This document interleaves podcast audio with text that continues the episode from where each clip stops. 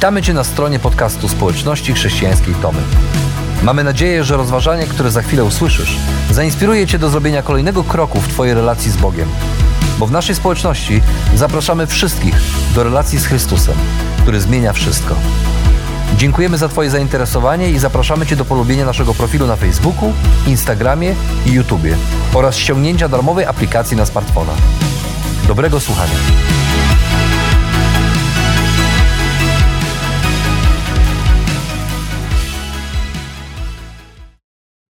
Escape Room y, to gra, w której zostajesz zamknięty w tematycznie przygotowanym pokoju zagadek, y, z którego dzięki własnej kreatywności, spostrzegawczości oraz odrobinie wstrytu musisz się wydostać przed upływem 60 minut. Ja nie byłem, ale ci, co byli, i skonsultowałem to z Mikołajem, bo był, opowiadają o niesamowitych chwilach przeżytych właśnie w takich zamkniętych pokojach, zaaranżowanych w klimacie horroru, jakiegoś wydarzenia kryminalnego, bezludnej wyspy czy niebezpiecznej dżungli albo piramidy faraona.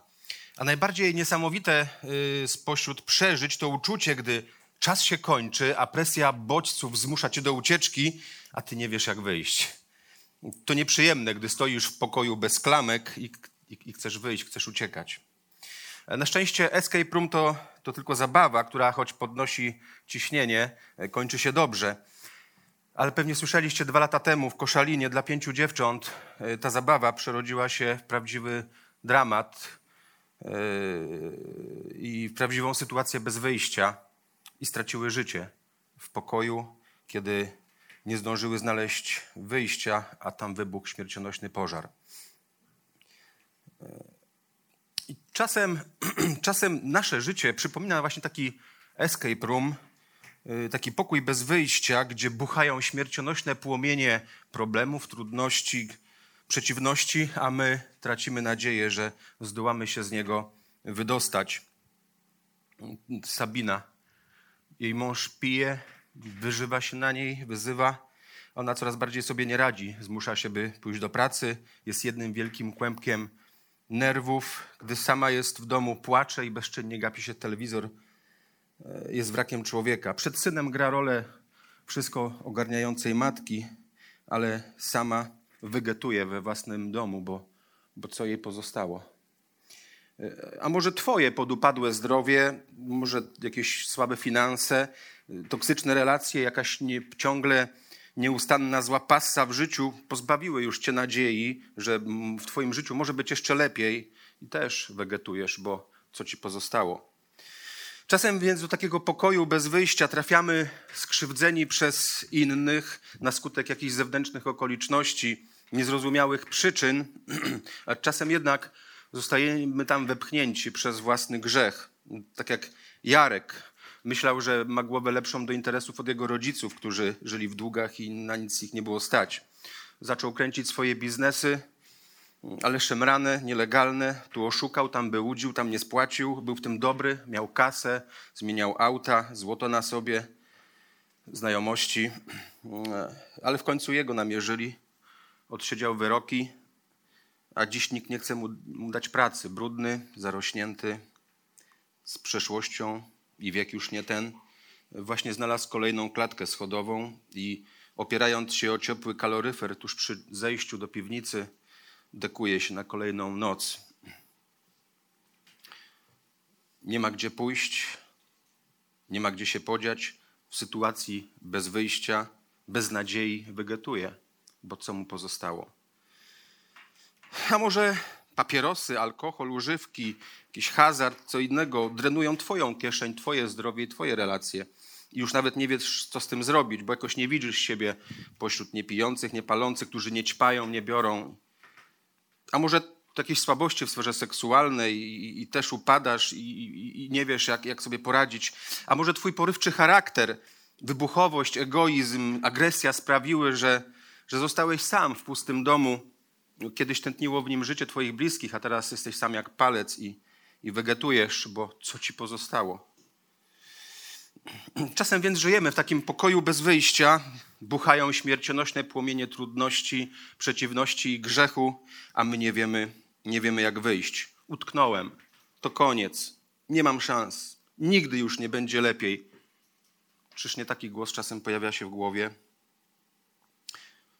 Czy zatem naprawdę nie ma wyjścia, kiedy nie ma wyjścia? Czy naprawdę pozostaje nam tylko wegetować, gdy życie zawaliło się nam na głowę jak grom z jasnego nieba i nie ma widoku na lepsze jutro? Właśnie na te i podobne pytania będziemy szukać odpowiedzi przez najbliższe niedzielę, niedzielę w Bożym Słowie, tak jak słyszeliśmy na początku tej serii zwanej Exodus. A dziś sięgniemy do początku właśnie tej księgi Nomen Omen, nazwanej Księgą Wyjścia, bo tam opisana jest historia Izraelitów, którzy znaleźli się właśnie w takiej sytuacji bez wyjścia. Zatem posłuchajmy. Oto imiona synów Izraela przybyłych z Jakubem do Egiptu. Każdy przybył z własną rodziną. Ruben, Symeon, Lewi, Juda i Sachar, Zebulon i Beniamin, Dan i Naftali, Gad i Asher. Wszystkich przybyłych osób pochodzących bezpośrednio od Jakuba było 70, a Józef był już w Egipcie. Po latach Józef umarł, wymarli też jego bracia i całe to pokolenie. Lecz synowie Izraela byli płodni, mnożyli się i stawali się liczniej, liczni i potężniejsi, a kraj był ich pełen. Dobrze jest e, w życiu kultywować w naszej pamięci takie słoneczne miejsca z naszego dzieciństwa. Wielu wraca w takie rejony z tęsknotą i zadumaniem. Widać chociażby to u Czesława Miłosza, gdy z perspektywy Kalifornii podziwia wiekowe konary tamtejszych drzew, ciągle snuje odniesienia do swojego dzieciństwa i pisze tak, ale to nie to, co Puszcza Litewska. A dalej smakuje wielkości oceanu, patrzy na błękit fal i wzdycha tak, pisze, ale to nie to, co małe, płytkie, leśne jeziorko z cudownymi, rozdartymi humorami na Wileńszczyźnie. I choć Miłosz nie miał zbytnich powodów do tego, by narzekać, jednak tamto piękne dzieciństwo gdzieś zapisało się głęboko w duszy i, i powracało właśnie w takich sytuacjach, być może nostalgii, być może jakiejś tęsknoty, a szczególnie wraca wtedy, kiedy życie daje w kość i gdy trudno nam zauważyć dobro wokół siebie i właśnie tęsknimy, wspominamy te lata, być może nawet z dzieciństwa, kiedy było nam dobrze. I właśnie to robi autor tej biblijnej księgi na początku. Słyszeliśmy przed chwilą. Wspomina imiona dwunastu pokoleń Izraela. Wspomina lud Boży, który doświadczał, jak spełnia się obietnica, dana, obietnica Boga dana na samym początku człowiekowi w raju. Pobłogosławił Bóg i powiedział ludzi, powiedział idźcie, rozmnażajcie się i czyńcie sobie ziemię poddaną. I to były piękne czasy, gdy Boża obietnica płodności i życia realizowała się na przekór wszystkiemu. Dwunastu braci, synów Jakuba, stało się protoplastami wielkiego, wielkiego i silnego ludu, który zaludnił ziemię w delcie Nilu. A ich przodek Józef, wcześniej sprzedany przez braci do niewoli, w Egipcie stał się człowiekiem drugim po faraonie, najważniejszym w państwie. To on sprowadził ich do Egiptu i tam mieli jak w raju mieli wszystko, co potrzebne do życia. I na początku księgi te dobre czasy właśnie e, wspomina biblijny autor. A dlaczego? Bo nagle one się skończyły. I odtąd było już tylko gorzej. Bo czytamy dalej tak. W Egipcie objął też rządy nowy król. Nie znał on Józefa. Stwierdził wobec swojego ludu: Izraelici przerośli nas liczbą i siłą, postąpmy z nimi mądrze. Ukróćmy ich rozwój, bo gdyby wybuchła wojna, mogliby dołączyć do naszych wrogów i walczyć przeciwko nam, a potem opuścić nasze granice. Postawiono zatem nad Izraelem przełożonych odpowiedzialnych za przymusowe roboty. Nakłaniali oni lud, na lud ciężkie zobowiązania, nakładali. A właśnie w tym czasie budowano dla faraona miasta spichlerze, tak zwane miasta na składy, Pittom i Ramzes. Jednak im bardziej gnębiono lud, tym bardziej stawał się on liczny i znaczący. Z drugiej zaś strony coraz wyraźniej dawała sobie znać niechęć do Izraela. Egipcjanie wprzęgli Izraelitów do przymusowych robót, uprzykrzali im życie ciężką pracą przy glinie i cegłach, narzucali im przeróżne prace na polach, a wszystko to Izraelici wykonywali pod przymusem. Patrzcie, Boża wizja płodności została zagrożona, gdy Izraelici zostali potraktowani jako niebezpieczeństwo dla Egiptu i zmuszeni do, do budowania tych miast.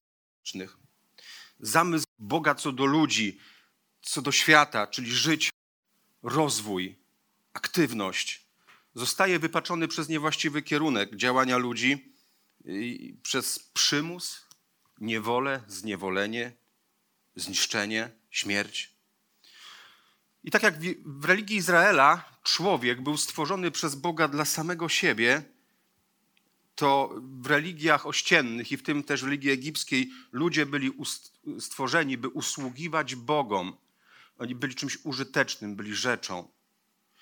A miasta na składy, tak zwane te spichlerze, budowane na użytek faraona przez niewolników, to ta wizja świata, gdzie, gdzie pieniądz, gdzie materia była ważniejsza niż człowiek i można było zniszczyć człowieka, żeby mieć więcej.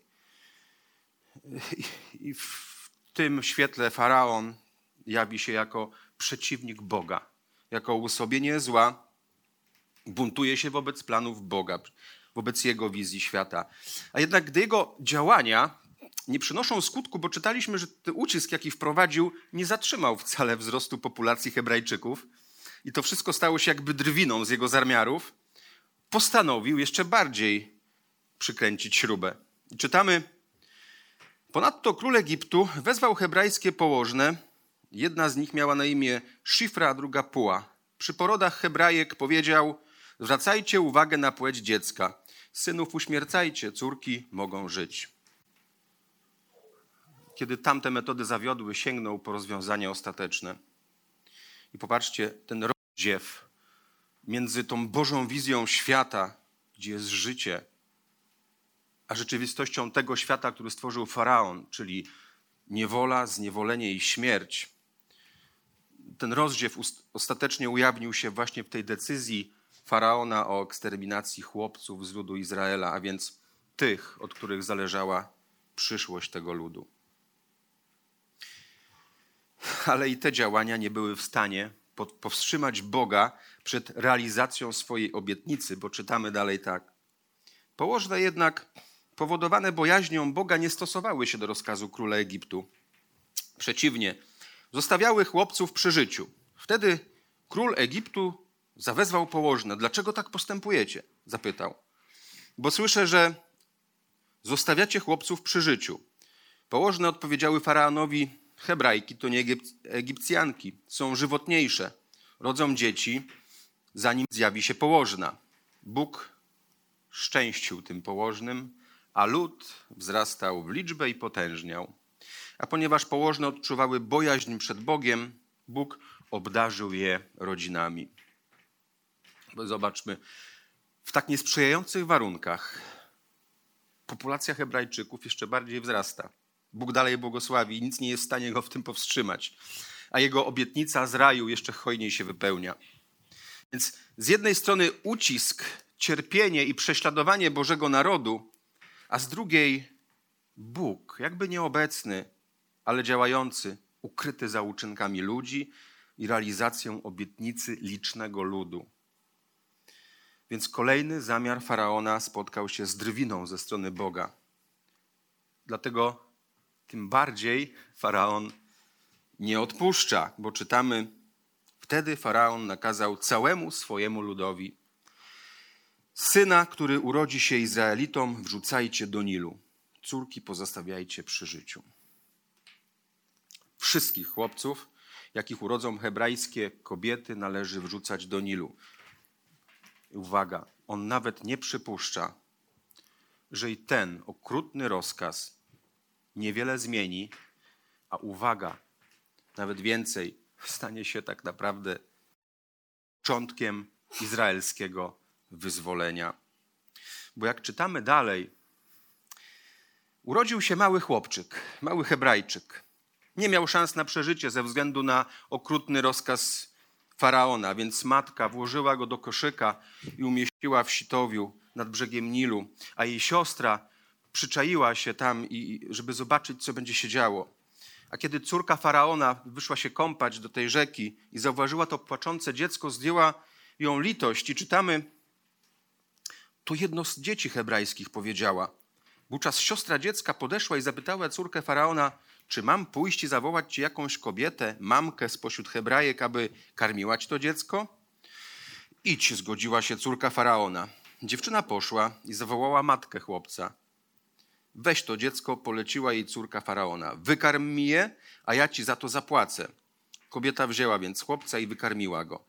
Kiedy chłopiec podrósł, matka przyprowadziła go do córki faraona, a ta przyjęła go za syna. Nadała mu też imię Mojżesz, bo jak wspominała, wyciągnęła go z wody. Boża obietnica życia, płodności, napełniania świata realizuje się na przekór wszystkiemu. A to, co jest źródłem przekleństwa, w jakiś dziwny sposób Bóg wykorzystuje jako źródło błogosławieństwa.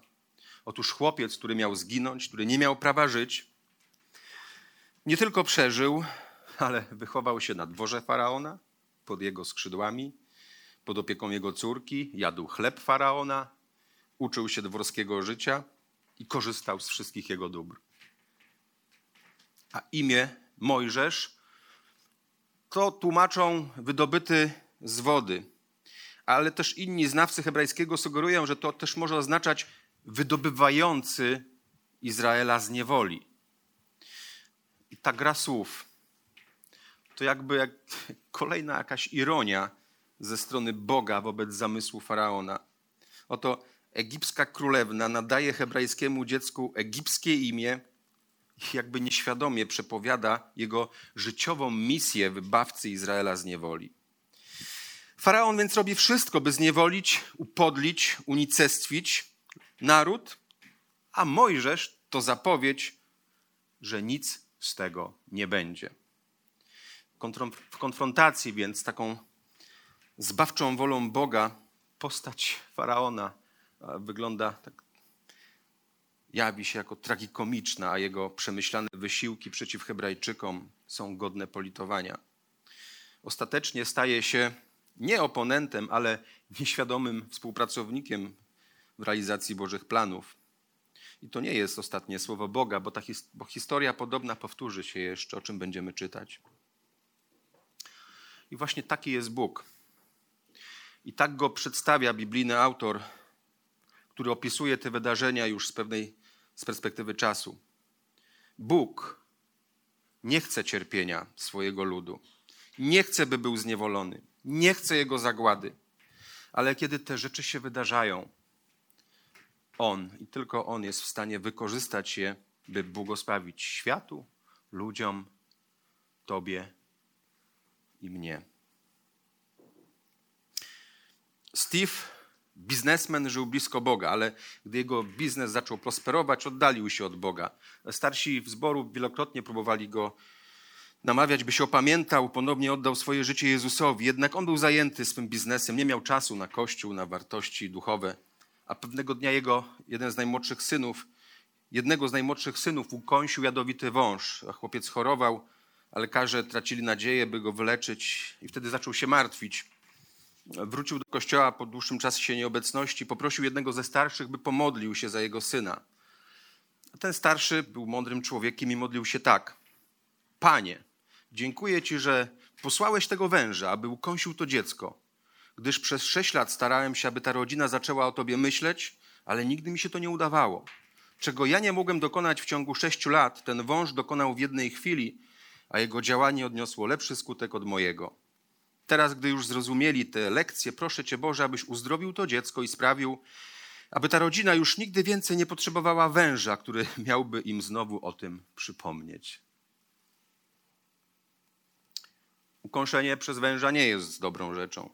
Czy Bóg tego chciał? Na pewno nie. Ale tak jak tam w Izraelu Bóg użył tego węża dla dobra tej rodziny, wykorzystał tą sytuację. Dla rodziny, która oddaliła się od Boga, bo chciała mieć coraz więcej pieniędzy, w wyniku czego rujnowała swoje duchowe życie. Wąż, czyniąc zło, ukąsił jednego z synów, aby wrócili do Boga. W ten sposób zostali pobłogosławieni i teraz poświęcają swoje życie prawdziwym wartościom. Czy Bóg chciałby Faraon ciemiężył lud? Nie chciał. Ale skoro to się wydarzyło, Bóg wykorzystał nawet i to, by nawet w tak tragicznych chwilach błogosławić swój lud i realizować swoją obietnicę. Czy Bóg chce, żebyś był poniżany, wyzywany, bity, byś palił, ćpał, byś się zatracał, był krzywdzony, kradł. Bóg tego nie chce. Ale jeśli to się wydarzy i ty nie widzisz wyjścia, Bóg wykorzystać może nawet i to, by, pobłogosławić Ciebie i tych, którzy są blisko Ciebie.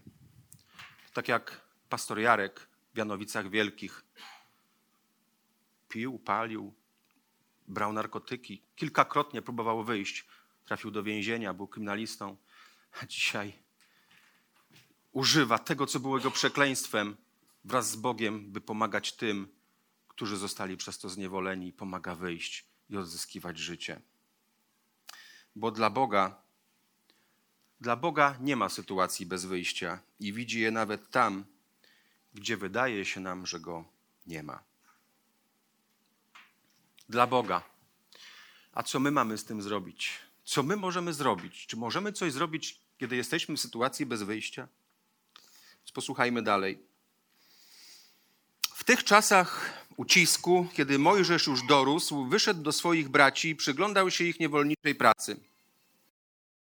Zobaczył, jak jakiś Egipcjanin bije Hebrajczyka, jednego z jego rodaków. Rozejrzał się więc dokoła, zobaczył, że nikogo nie ma i zabił Egipcjanina, po czym zagrzebał go w piasku. Następnego dnia zauważył, że tym razem szarpią się dwaj Hebrajczycy. Zawołał więc do winnego, dlaczego bijesz swojego rodaka? A ten odpowiedział, a kto cię ustanowił nadzorcą i sędzią nade mną, nad nami? Czy gotów byłbyś mnie zabić, tak jak zabiłeś Egipcjanina? To pytanie zaniepokoiło Mojżesza. Na pewno wszystko się wydało, pomyślał. I rzeczywiście, gdy faraon usłyszał o tej sprawie, postanowił zabić Mojżesza. Lecz Mojżesz uciekł przed nim i zatrzymał się w ziemi Midianitów.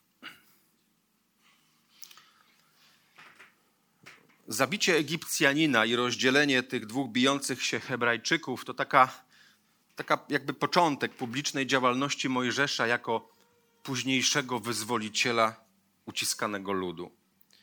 Z jednej strony pomoc rodakom ukazuje wrażliwość Mojżesza na krzywdę i poczucie braterstwa z Hebrajczykami, a więc to niezbędne cechy przyszłego przywódcy. E, Mojżesz dorósł, aby dostrzec i pochylić się nad cierpieniem otaczających go ludzi. Ta dojrzałość to umiejętność wyjścia i spojrzenia poza siebie i krąg własnych problemów. To taka cnota miłowania bliźnich i zdolność poświęcenia im życia i super. Ale z drugiej strony ta jego interwencja skończyła się fiaskiem. Mojżesz co prawda wziął sprawy w swoje ręce, ale popatrzcie, dokonując zabójstwa, nie utożsamił się z Bogiem i z Jego pomysłem na życie i na świat. Życia. Utożsamił się z Faraonem, z tym władcą egipskim i stosował, zastosował jego brutalność, brutalność Faraona, na którego dworze się wychowywał. Mojżesz wiedział, że jest Hebrajczykiem, ale wzrastając na dworze faraona, przesiąkł zwyczajami, metodami świata egipskiego i takimi metodami chciał rozwiązywać również problemy świata, problemy ludzi. Jak słysze, czytaliśmy, nie przysporzyło mu to sympatii ani jego rodaków, ani Egipcjan, a ponadto naraziło na gniew króla bo faraon dowiedział się o czynie Mojżesza i usiłował go zgładzić. Dlatego ten musiał uciekać, a jego pierwsza próba wyzwoliciela skończyła się spełzła na niczym. I czasem, I czasem tak jest w życiu, gdy wydaje nam się, że nie ma wyjścia, to my musimy koniecznie coś zrobić, gorączkowo, panicznie. Skrzywdzeni krzywdzimy, krzywdzimy innych, atakowani atakujemy innych, nie mając, kradniemy. Myślimy, że w taki sposób uda nam się wyjść z opresji, z niesprawiedliwości, z biedy.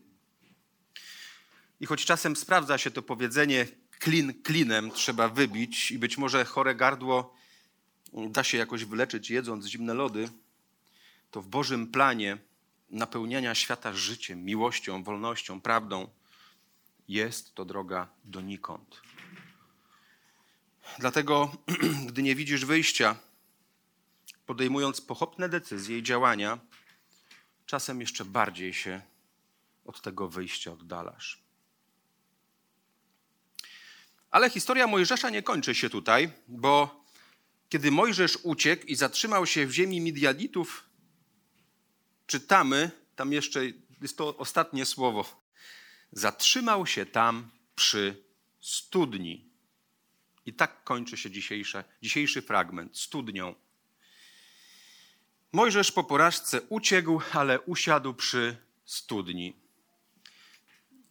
Studnia to miejsce niezwykle ważne w Biblii. To ważne miejsce dla Boga i ważne dla Izraelitów. To źródło wody niezbędnej do życia, to źródło zaopatrzenia. W historii, kiedy czytamy, to zobacz, Abraham kopał wiele studni, a jego nieprzyjaciele je zasypywali, a jego syn Izaak dalej je odkopywał i jeszcze inne kopał.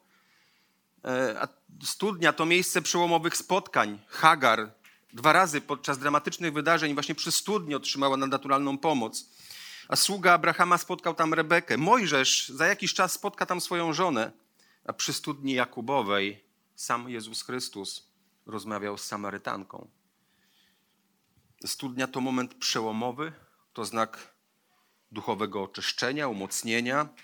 Jej obecność gwarantuje plon, obfitość, zaspokojenie. To zapowiedź zmian. Przed Mojżeszem Józef, zobaczcie, został wrzucony do studni przez braci, a to stało się początkiem nowego etapu w jego życiu i w życiu jego narodu etapu obfitego błogosławieństwa Boga, tych dobrych, wspaniałych czasów, od wspomnienia których dzisiaj właśnie autor biblijny rozpoczyna swoją księgę. A teraz przy, tej, przy takiej też studni siada Mojżesz, bo i dla niego rozpoczyna się nowy etap w życiu. Choć nie prędko, choć jeszcze nie prędko, ale zacznie się historia jego relacji z Bogiem, relacji, w której Bóg poświęci i da Mojżeszowi dużo czasu, by go przygotować do szczególnej misji wyzwoliciela Izraelitów z niewoli egipskiej. Kiedy więc Mojżesz, zobaczcie, tak bardzo chciał, nie znajduje rozwiązania problemu ucisku swoich rodaków, zabijając Egipcjanina. Bóg zatem przyprowadza go do studni, to znaczy do relacji z sobą, do niezwykłej relacji, przełomowej, życiodajnej, oczyszczającej, umacniającej, zmieniającej wszystko, bo taka jest relacja z Bogiem. Zmienia wszystko. Bo Bóg chce, by Mojżesz zaczął słuchać go we wszystkim. Dlaczego? Bo to, że żyje, zawdzięcza Bogu. A co szczególnie wybrzmiewa, kiedy być może Mojżesz, siedząc przy tej studni, uświadomił sobie, że Bóg uratował go w bardzo dziwny sposób. Przedziwny i niezrozumiały. I tylko Bogu możliwy. W tamtych czasach przez kobiety. W świecie, gdzie uosobieniem odwagi, męstwa, siły, wojownika, poczucia bezpieczeństwa był mężczyzna, popatrzcie, to mężczyźni, a w tym i on, zostali uratowani przez kobiety. Dwie położne egipskie, jego matka i siostra matki oraz córka faraona. Pięć kobiet, dzięki którym żyje i jest bezpieczny. Choć się różniły, łączyło ich jedno. Nie posłuchały faraona, tej jego wizji świata ale mniej lub bardziej świadomie opowiedziały się za Bożą wizją świata, za życiem, za zmysł, zamysłem dotyczącym życia. Czy słuchały Boga? Na pewno wypełniły Jego wolę i zrobiły wszystko, by, by Mojżesz mógł żyć. A więc Bóg zaprasza Mojżesza do relacji z sobą, by słuchał go we wszystkim, tak jak te kobiety, które posłuchały Jego. Łukasz, Łukaszowi też wydawało się, że był w sytuacji bez wyjścia. Zarobić w miesiąc tyle, ile zarabia się przez dwa lub trzy, to kusząca propozycja. Wyjazd do Niemiec, pięciu fachowców, łatwa robota. Ale Łukasz nie chciał jechać. Nie chciał rozstawać się z rodziną, a poza tym już piąty rok, jak nie pije, skończył terapię w ośrodku zamkniętym. Nie chciał jechać, bo ekipa to faceci, którzy nie wylewają za kołnierz. nie chciał się wystawiać na pokusę sięgnięcia po alkohol, którego na wyjeździe miało być niemało. Bo co mogą robić faceci po pracy, wracając na kwaterę? Łukasz jednak zdecydował się pojechać. Wiedział, że źle robi, bał się, nie chciał, ale w imię jakoś tam będzie, zgodził się na wyjazd. Tuż przed wyjazdem był na nabożeństwie i poprosił o modlitwę, i Kościół modlił się o niego, o jego wyjazd. A potem wyruszyli w niedzielę. Łukasz w samochodzie poprosił, żeby nie pili przed nim, czy, się, czy, czy, czy jest to możliwe. Ale, ale zanim zdążyli wyjechać z miasta, koledzy otwierali już butelka za butelką kolejne piwa, których zgrzewek mieli niemało. A zapytany o tak dziwaczną postawę, e, opowiedział mi swoją historię, swojego upadku i wyjścia z nałogu oraz swojego nawrócenia. A gdy kończył świadectwo, miał na ręce taką brąz, bransoletkę, Bóg jest wielki z napisem i powiedział, jeżeli Bóg będzie chciał, to pojadę do Berlina, a jeżeli nie, to nie. A kiedy opuścił rękę, spod maski samochodu dało się słyszeć głośny jakiś dźwięk metaliczny i auto stanęło. Zerwany pasek rozrządu, silnik zniszczony, nie da się dalej jechać.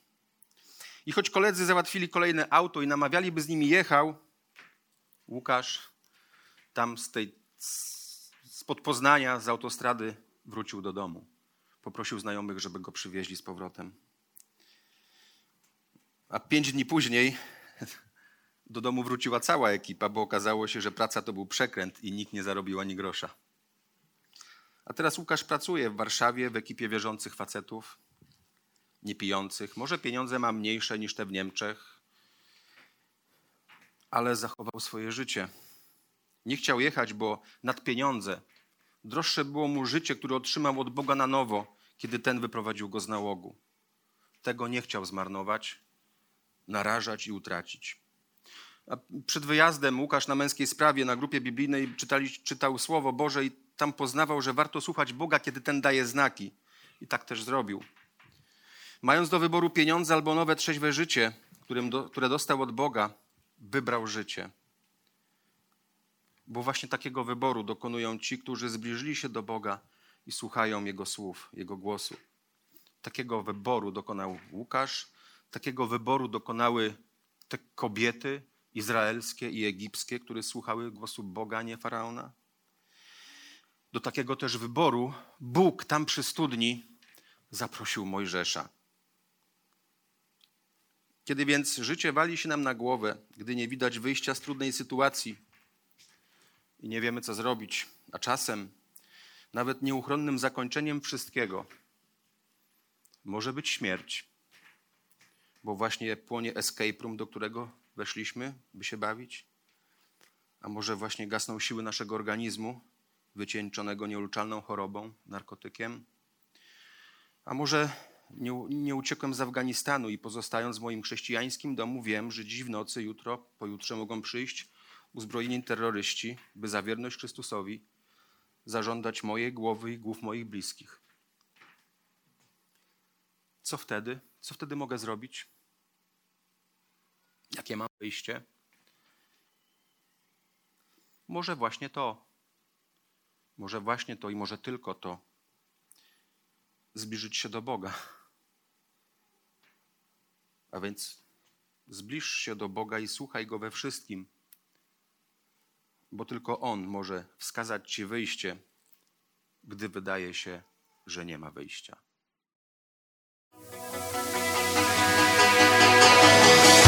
Jeszcze raz dziękujemy za wysłuchanie naszego rozważania.